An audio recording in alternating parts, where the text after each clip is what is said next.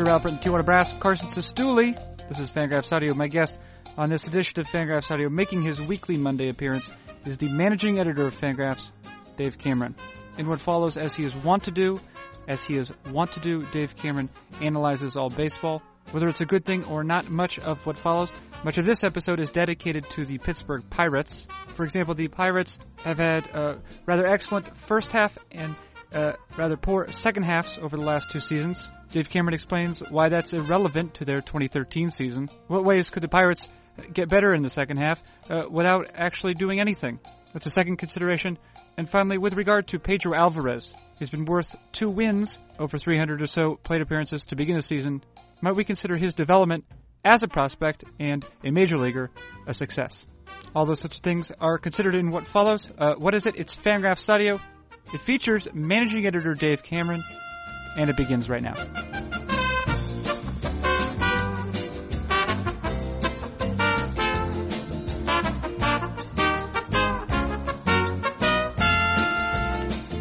How you doing? Good, how are you? Good. Well, still in Michigan. I am. Yeah. Yeah. Still uh, married? Yeah, uh, barely, but uh, uh, but that's always a you know uh, that's a Right. daily question. Yeah. Not changing. No, it's a daily question. Yeah, I want to uh, let's see, just uh, checking the levels here. Of course. Um, I want to say this, Cameron. I don't know. I don't know. Uh, so last week we submitted, uh, we appealed to the readership, the listenership. Um, we both had a couple of, um, I guess, life concerns, uh, uh, Yeah. life events uh, happening. Mine concerned uh, investing for the future. Right. Yours concerned the acquisition of a new animal. Yes. Has that happened yet? Uh, we get it on Wednesday. Oh, okay. We the, like the person who rescued the dog was apparently very picky, so she's doing a home visit to make sure we're appropriate pet owners. Mm-hmm. Mm-hmm.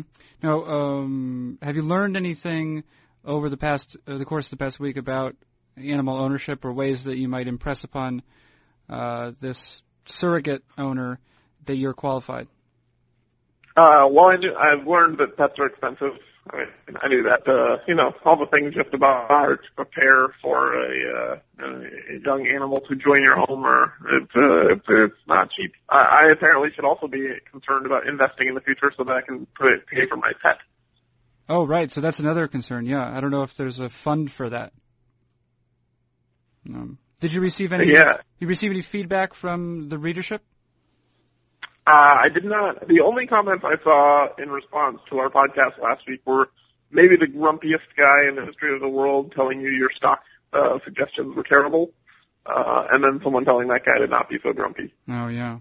So there's a little bit of a little bit of uh, dissent within the uh, within the ranks. Um, I Did you, say did you happen to see that guy's comment? I did. I saw that comment. I actually received a number of um, uh, via Twitter a number of suggestions though, and I also received a long and very sweet email from a uh, personal financial advisor based in Tuxedo, New York, who is a listener of the podcast. Well, Uh, Tuxedo. I didn't know. Who knew that was a city? Listener, listener Bill from Tuxedo, uh, financial advisor from that area, and uh, sent has sent me a couple of very thorough emails uh, regarding Wow. what I ought ought to look for or not not to look for. Yeah, Great. yeah. So it's uh, was helpful. So what I was going to say is, if you had any more personal appeals, consider consider bringing them to the podcast. Hmm. Uh, well, you know, I didn't really prepare personal appeals, so maybe in future weeks I will I will note that this is a new segment uh, Yeah. we're going to do, and uh, I will consider things to to ask the audience. But at this moment, I, I do not have. No, no, no, that's fine. I know I didn't, I didn't prep you on that, but yeah, it's uh, what I would, what I would, will invite you to do is to abuse the uh, podcast, the media vehicle of uh, Fangraphs, and uh, or the, at least the, the audio version of it, uh, to to your own ends, so that you can make your own life better. That that is really my entire goal is to use Fangraphs to better my own life. Yeah, so there you go. Well, I guess I mean in some ways it is. You know, you know I mean you uh, make a living from it, something close to a living, Right. if you can call that. I mean, living. that's a, that, yeah, right. Well, I'll keep that comment to myself. Wisdom has overcome me, and so I will choose not to talk. hmm Okay. Well, uh, let's. Uh, we we won't delay uh, so long this week as we did last week. The uh, the topic of the day, at least so da- so far as Dave Cameron is concerned, uh, the topic of the day is the Pirates. Uh, curiously dominant so far. The Pirates, I believe, if I'm not mistaken, they feature the best record in the major leagues. Yes, they do. Right. Now, you, you have a you have an article about it discussing uh, what we can and uh, what, what we can know, what we do know about the Pirates, and uh, I guess how that relates to what uh, we we can know and what we do know about what they'll do in the future. Of course, we know less about what they'll do in the future uh, because that's how the future works. But here's the thing. Here's the thing: is that uh, my guess is that there are a number of Pirates fans. Uh, there are a number of other casual fans who say, "Listen, the last two seasons, the Pirates have been not not the best team in the league, but have been above 500 uh, at the All Star break or at a point later than that, and then they have tanked the last two seasons. What, Dave Cameron? Uh, what what could you tell me with regard to that? Could, could you somehow persuade me that they are not going to tank again?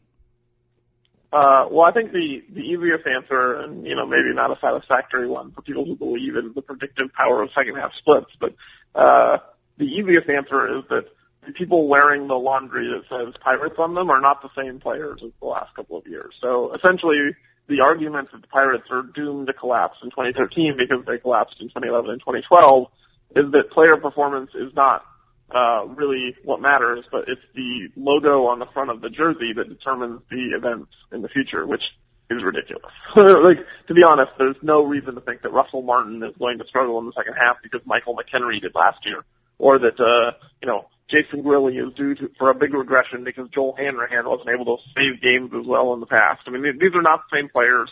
They did not have Francisco Liriano last year.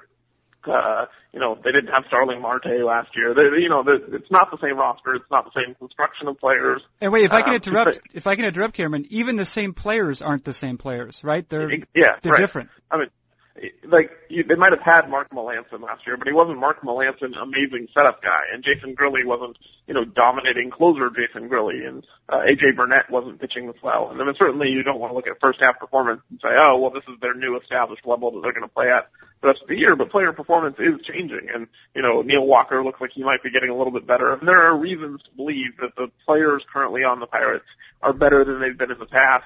Uh, even the holdovers, and they've gotten rid of a lot of the guys who weren't very good and were responsible for a lot of those second half collapses and replaced them with better players. So unless you believe that the sole reason and the sole determining factor of future performance is uh, jersey logo, then um, there's no reason to think that the past second half swoons are predictive. Now, I would like to uh, note, I, uh, the listener, the attentive listener, might have noted that uh, Dave Cameron mentioned that Mark Melancon was on the Pirates last year. I think that was not the case. Did they get him over the winter? I think they did from for for okay. Joel Joel Hanrahan. Yeah, they they would not. Oh, it he, well, he's been traded like 17 times. All right, all right. It's hard to keep up with Mark. Now, one thing in terms of looking at how a team can improve or uh, w- you know will improve at the break, or if they're destined for decline, is to say is to look at the performances of players to date.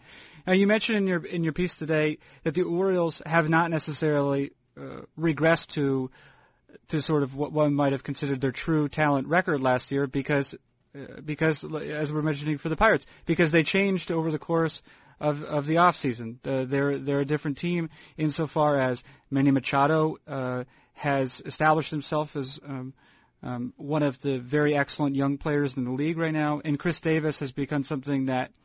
I, you know, there was probably, in terms of projections, there was probably a one or two percent chance of Chris Davis becoming what he is right now. Maybe less than that. I don't know. Um, but um, so uh, one one thing we look at right with regard to the Pirates is uh, in a, in a way that I think you introduced me to that teams get better is is by even even adding average players to positions that have been underwhelming to date. I, I think you quote the right field line, the line of uh, right fielders for the Pirates thus far this year, which would be a combination of uh, Garrett Jones and Travis Snider. Is that right?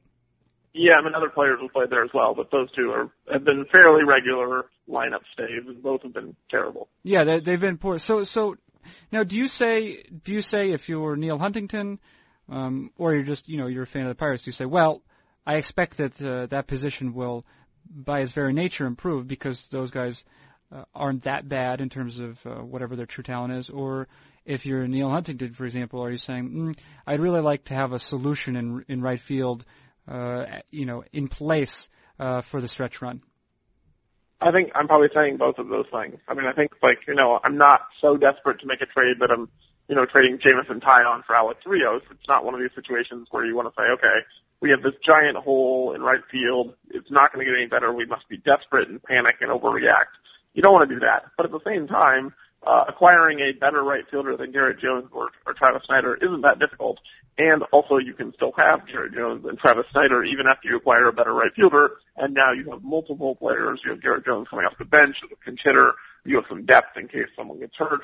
Uh, you know, you have flexibility in your roster by acquiring an upgrade in right field. So I think that, you know, the Pirates should look at their right field situation and say, yes, these guys are likely to perform better in the future than they've performed in the past, but also we should still replace them because we're better off with a guy like Alex Rios or Nate Schierholtz or whichever available outfielder they decide to go get, uh, along with Garrett Jones and Travis Snider in the organization, um, in order to have depth and redundancy and, and to give them more options and, and to make them better overall for the stretch run.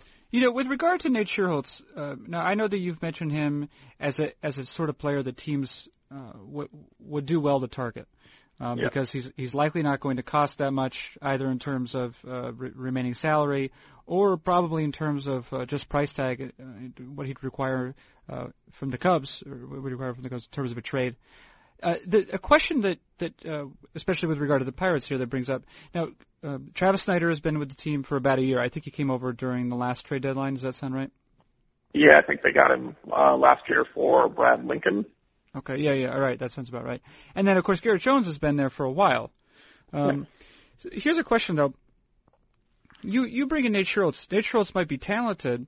He might have certain talents that would allow him, especially against right-handed pitchers, to play at an above-average level. Uh, I don't think does Garrett Jones know that though, right? Because th- this is this is different than than bringing in Alex Rios because Alex Rios has sort of gravitas in ter- so far as his name is concerned and his identity as a baseball player. He's done things, whereas uh, Nate Schierholtz, you know, has more or less been, uh, you know, he's been a platoon player uh, for a lot of his career. He's moved around. He's signed league minimum contracts uh, is there any way that we know of, the, do we know anything about the likelihood of being able to install a player like Schierholtz over players like uh, Snider and, and especially Jones who have been more established with the team, and there may not be any immediate, it may not be, uh, it may not, um, those players may not immediately recognize Schierholtz's talent.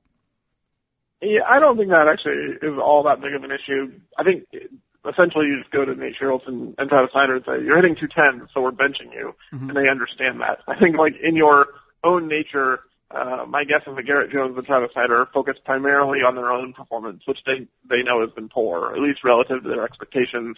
Uh, I would assume that they're self-awareness, they're self-aware enough to know that they have not played very well this year. And if you play pretty poorly for three months for a first place team, I think you expect that you're going to get replaced. I know that if I was if I felt like I was doing a poor job uh, managing Fangraphs and writing articles, I would expect at some point David Appelman would say, you know, you're no longer going to work for us. You just aren't getting it done. I'm going to replace you.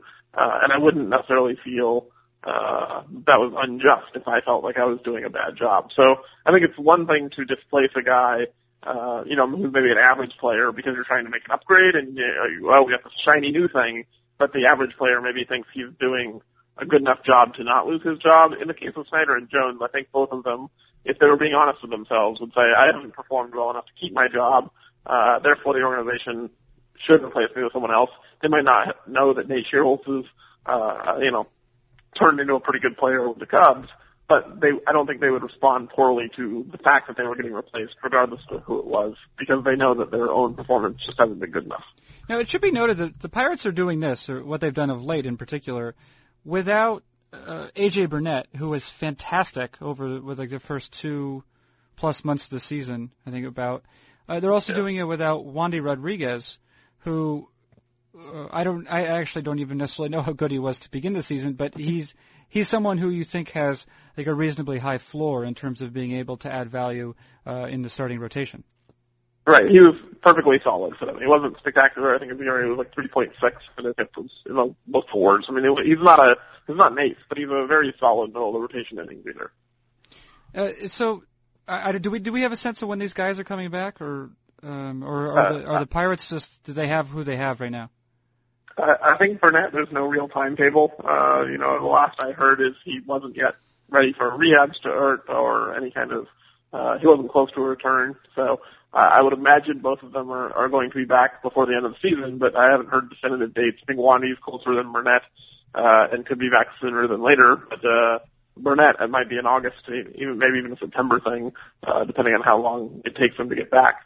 Um, and I do think, you know, the Pirates need to think about acquiring another starting pitcher. Uh, Jeff Locke is not going to keep posting an ERA of 2.1. Uh, he's just not that good. Um, and Gerrit Cole, you know, has certainly got some good stuff, but there's some inconsistency there, and I think you have to wonder how much you could rely on him in the pennant race, especially with potential inning limits and, and pitch count questions.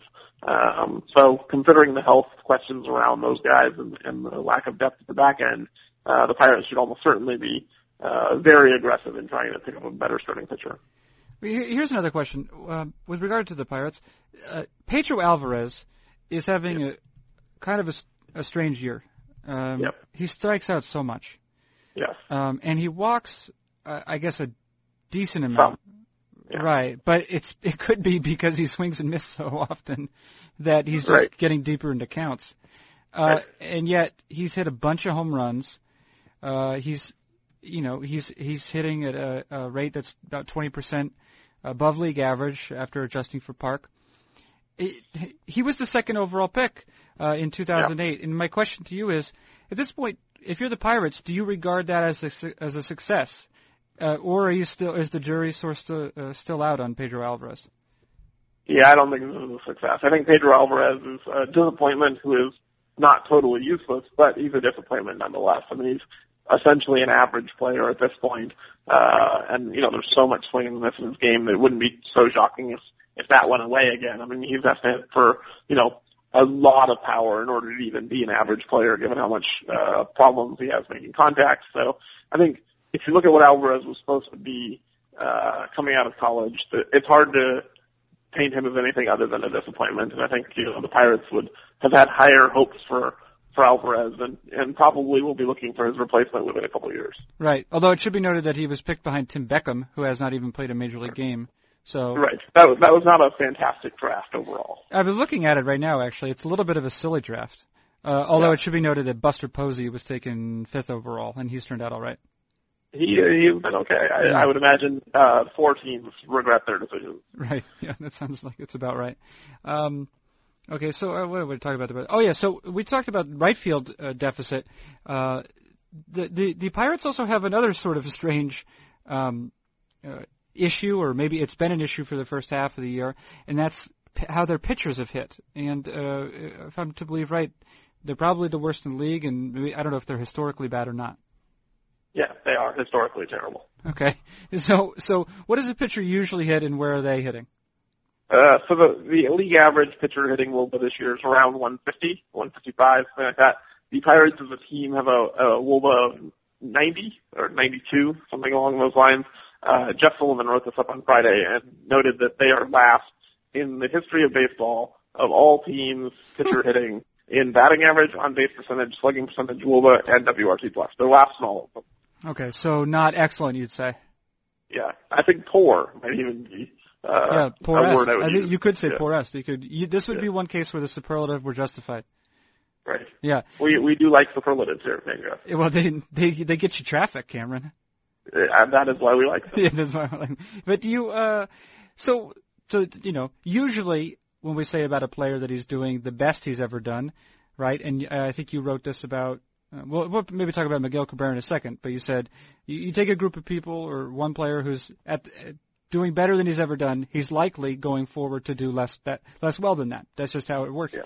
Uh, so likewise, a team that is doing very badly is also likely to, or the worst, I should say, is likely not to be the worst by the end uh, by the end of things. So we we could say that that's generally the case. Here's one question: Do we have any sense that that's organizational? That that maybe um, I, honestly I don't even know who the pitching coach is for the Pirates, but that maybe they go ahead and uh, they say, "Nah, don't worry about hitting." Uh, well, I think it's possible that, I mean, you know, I think we saw with Felipe Alou and, in the Expos years, they were constantly uh, among the worst at giving up stolen bases because he told all his pitchers not to bother holding runners. He's like, I just want you to get the batter out. I don't care how many bases they steal. Uh, and that was an organizational decision. That's an organizational decision that's kind of a trade-off though, right? Like you say, okay, uh, I don't mind if the guy steals second base as long as you throw more strikes and get more strikeouts and, you know, that we strand that guy. Uh, when it comes to hitting, you might say, okay, I'm not going to have my pitchers take as much batting practice, but what are you having your pitchers do instead of taking batting practice? Watch TV? Well, Uh, no, but you know- but the point is that uh, the point is that maybe injuries can happen when a pitcher is bad. Injuries have happened, uh, oblique injuries, uh, that sort of thing, uh, long to heal. And we maybe uh, Ray Searage is the pitching coach. Ray Searage gets together with Clint Hurdle and they say. Yeah, we have decent top end pitching, but after that it gets very mediocre very quickly. And so what we'd like to do is uh, control that and and uh, not, you know, especially with a pitcher like Francisco Liriano, who's been somewhat fragile, say just don't worry about it.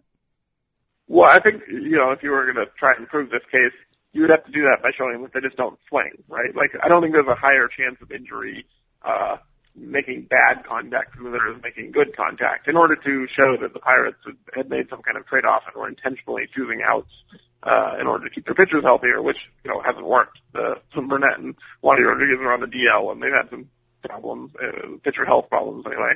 Uh, we need to show that they were choosing not to swing. Well, not you know what we do. You know who you know who would do a good job with a post like that? uh, Jeff Sullivan. Jeff Sullivan. Yeah. Jeff yeah. Sullivan would do a good post like that. My guess is that he, his conclusion would be Carson's wrong. Yeah. Well, no, no. Oh, oh hey, I, I was just asking questions here.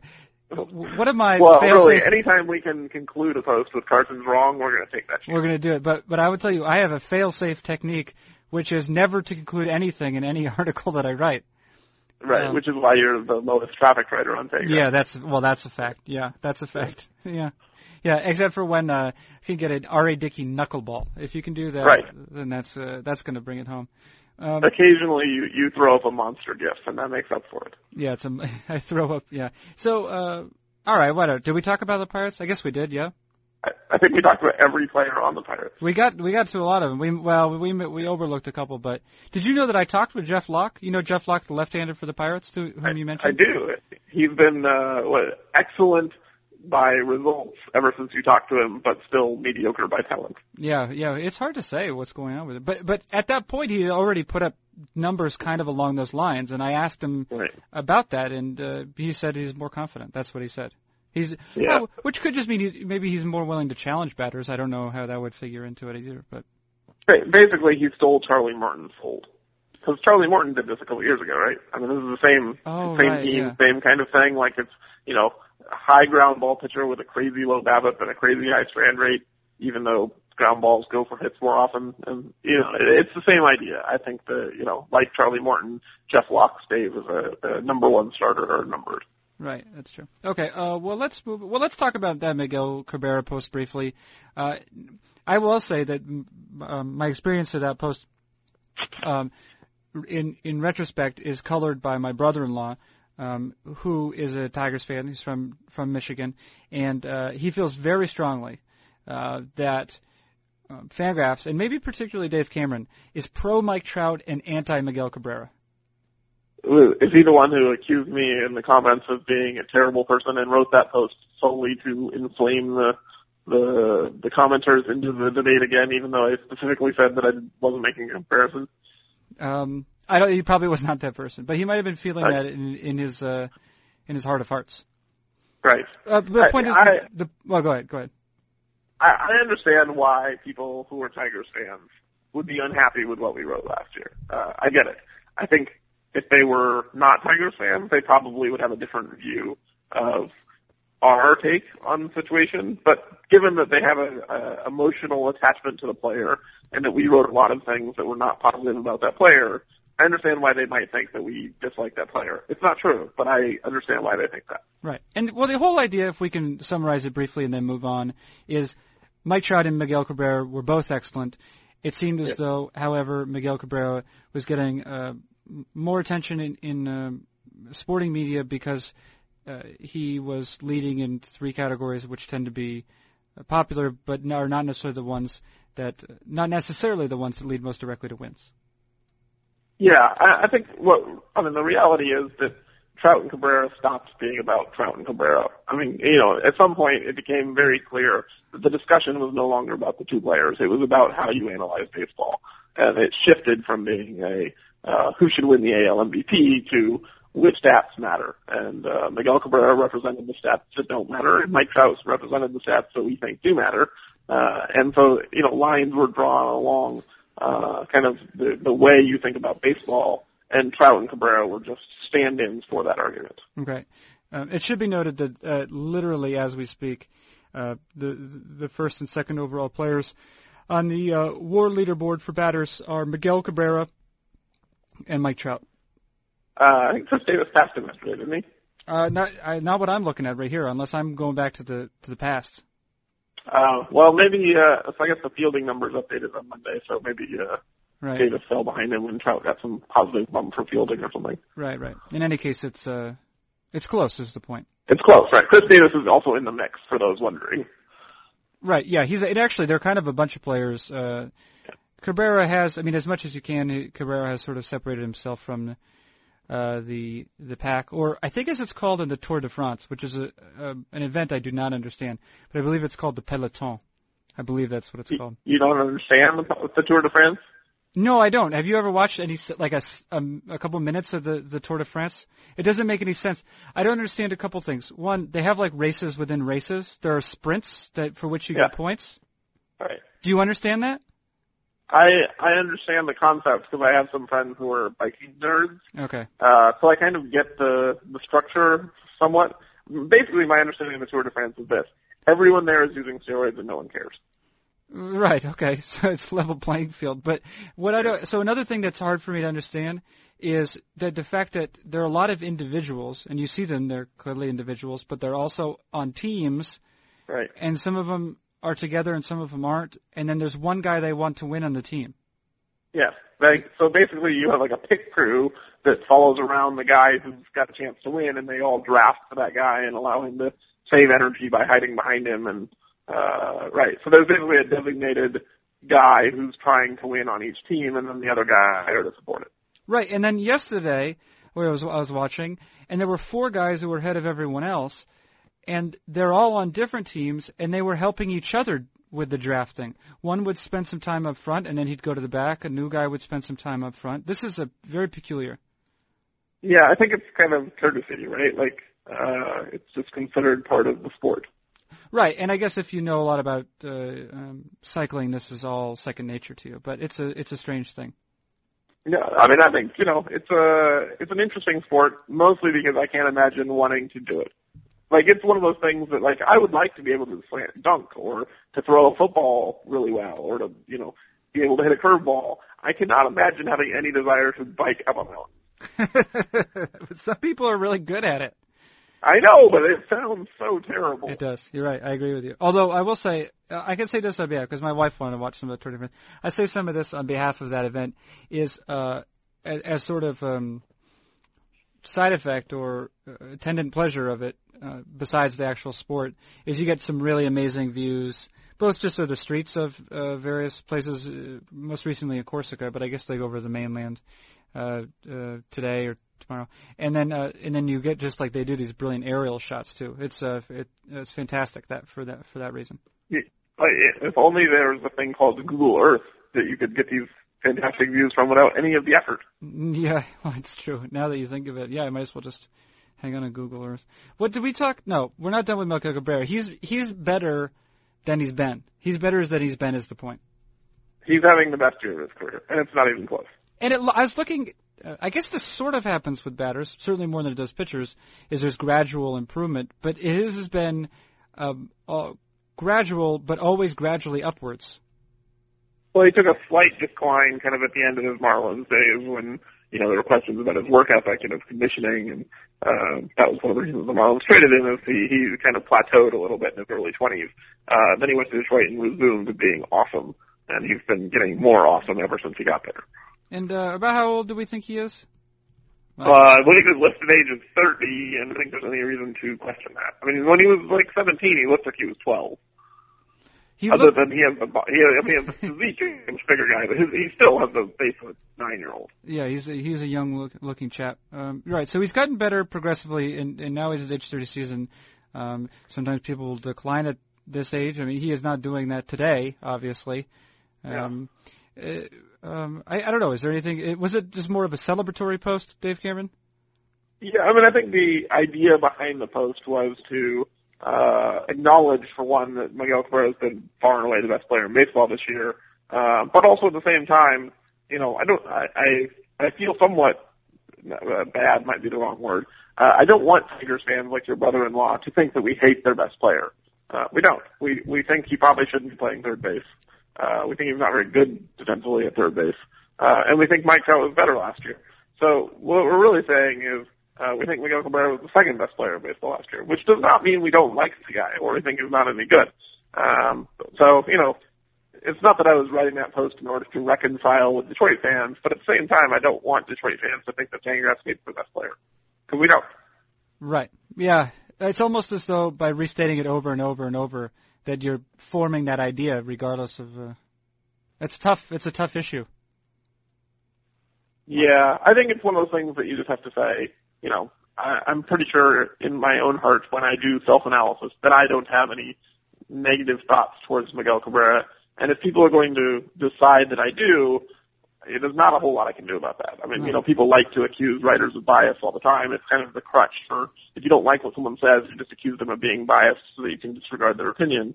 Um, you know, as, I think as long as we can look at ourselves and say we're not biased in this regard, or at least there's no obvious bias that we're picking up on, if we're being honest with ourselves, then then it's okay, whatever people think. Well, what biases do you have then? Do you suppose? Uh, I think I'm I'm biased against uh, terrible players. Like I think I think that bad players are worse than they actually are. Like just like the the worst. Like Miguel Olivo, he's I mean he's a replacement level guy, but Miguel Olivo is like will drive me insane. I can't watch the guy play baseball. Uh, he's not a good person. He quit on his team. Like I mean everything I think about Miguel Olivo is demonstrably negative. Even though you know he he had an okay career. Right. And I get it, it probably would have uh, touched you deeper because of the fact that he played for a team that you cheer for most actively. Uh, maybe. I really disliked Miguel Olivo even when he played for other teams. You know, I don't think in my, my hatred of Miguel Olivo, he just really represents everything that I think is wrong with baseball. Like, fundamentally, he's the worst fundamental player I've ever seen. Uh, his hustle is completely false. He dives into first base. Uh, he's just kind of an idiot on the field. I don't know if he's an idiot off the field. He seems like he might be one. On the field, he's stupid and drives me insane. Well, you, uh, um, uh, let's see. Yeah, you. I know that because I, I, with regard to Chris Davis, actually, I think that you might have at some point in the distant past. I feel like we were at, as a group, a Fangraphs group in Arizona, we were at a Rangers game, and you might have said, you might have made one of your uh, slightly hyperbolic comments uh, with regard to Chris Davis. Um, you know, so- Uh, this, I mean, anything is possible. I don't remember. I- I mean, I know that when when he was coming up to the minors, I was of the opinion that Chris Davis was Russell Branyan 2.0. The strikeout rate was so high that it, the power wasn't going to translate into being more than a part-time player. And Well- for you know four years, I was right, and now all of a sudden, Chris Davis is awesome. Yeah, well, it's not even that uh, he was. go- I think he was going to be worse than Russell Branyan, right? Because uh, I, he might have played third a little. No, is there a possibility? Yeah, he he, he, the, the Rangers used him at third a while. He wasn't great there, but he was a really good defensive first baseman. Okay, and, and then, uh, but but Russell Branyan uh, took a lot of walks. Was uh, the prime difference, and that's not something that Davis was doing early on at all. No, he didn't draw a ton of walks. Uh, but I, I don't think my concern was ever really with the walk rate. My concern has always been kind of, uh, or at least the point that I think, if if I was making one, because I don't remember exactly what I said, uh, I, I, I'm a believer in the idea of a minor league strikeout tipping point, where there's some line at which, uh, if you fail to make contact against minor league pitching, uh, the rest of your numbers just don't matter. Um, I don't care how many home runs you hit in the minor leagues. If you strike out 50% of the time, you're not a major league player. And Right. so there's, I don't know exactly what that line is, but Davis's strikeout rates in the minors were always in the 30, 35, 40% range. It's probably somewhere in there where if you're striking out more than 40% of the time, minor league pitching, you're, you're toast. Okay. Yeah, but he's not doing that this year. No, yeah, he's gotten a lot better, and he he is a good example of why this tipping point idea might be totally bunk, and I could be completely wrong. Right. Now, is uh, do you think there's any coincidence that this is Chris Davis's age 27 season? Uh, probably not. I mean, you know, I think we know that players get better until uh, around this time, and so this is probably the best season of Chris Davis' career. Um, I think you know, there's probably also something to the idea that uh, Buck Showalter has a pretty long history of getting the most out of his players. I think you know, throughout his track record uh, as a manager, there's always been um, guys you pointed to that he's been able to fix, you know, in some regard. So I think you know, Buck Showalter probably deserves some credit for uh, helping Chris Davis discover how to become a really, really good major league hitter. Yeah, he's yeah he's looking really good at this point. All right, Cameron, yeah. did you uh, am I omitting anything at this point? Uh, well, considering we've only talked about three of the 30 teams in baseball, you're omitting 90% of all baseball. Hmm. Wow. It's uh, a lot. We've already been talking for like 30 minutes. That's going to be. Right. 27. That's going to be, uh, what, 20. You know, you know what I'm saying. Nine times. Yes. Nine times 30. I, I can, I can hear you trying to do, uh, basic math. Do math. 270 minutes, 270, 270 more minutes? Does that how many more minutes we need? I don't think we want to do a, a 300 minute podcast. We'll leave that to the Baseball Prospectus guys. Yeah, that's right. Yeah. All right. Well, uh, uh, well then, uh, then you're, then you've uh, fulfilled your obligation to uh, Fangraphs Audio. Thank you. Thanks. Yeah, that's. Uh, what's that? You got something? No, no. I was going to thank you for thanking me for thanking you. Oh yeah. Oh, and I could tell uh, listeners of the podcast that uh, I have an interview with Conner Harrell. Conner Harrell from Vanderbilt going up tomorrow. Fantastic. I'm sure the three Vanderbilt fans, including Buster Olney, will be uh, waiting with bated breath. And the Tigers fans. Uh, he's a Tigers prospect now. So see, we're going to be appeasing them more too. I'm sure they will find a way to say that I'm biased against this guy I've never heard of. All right, that's that's Dave Cameron, uh, managing editor of Fangraphs. I'm Carson Cistulli. This has been Fangraphs Audio.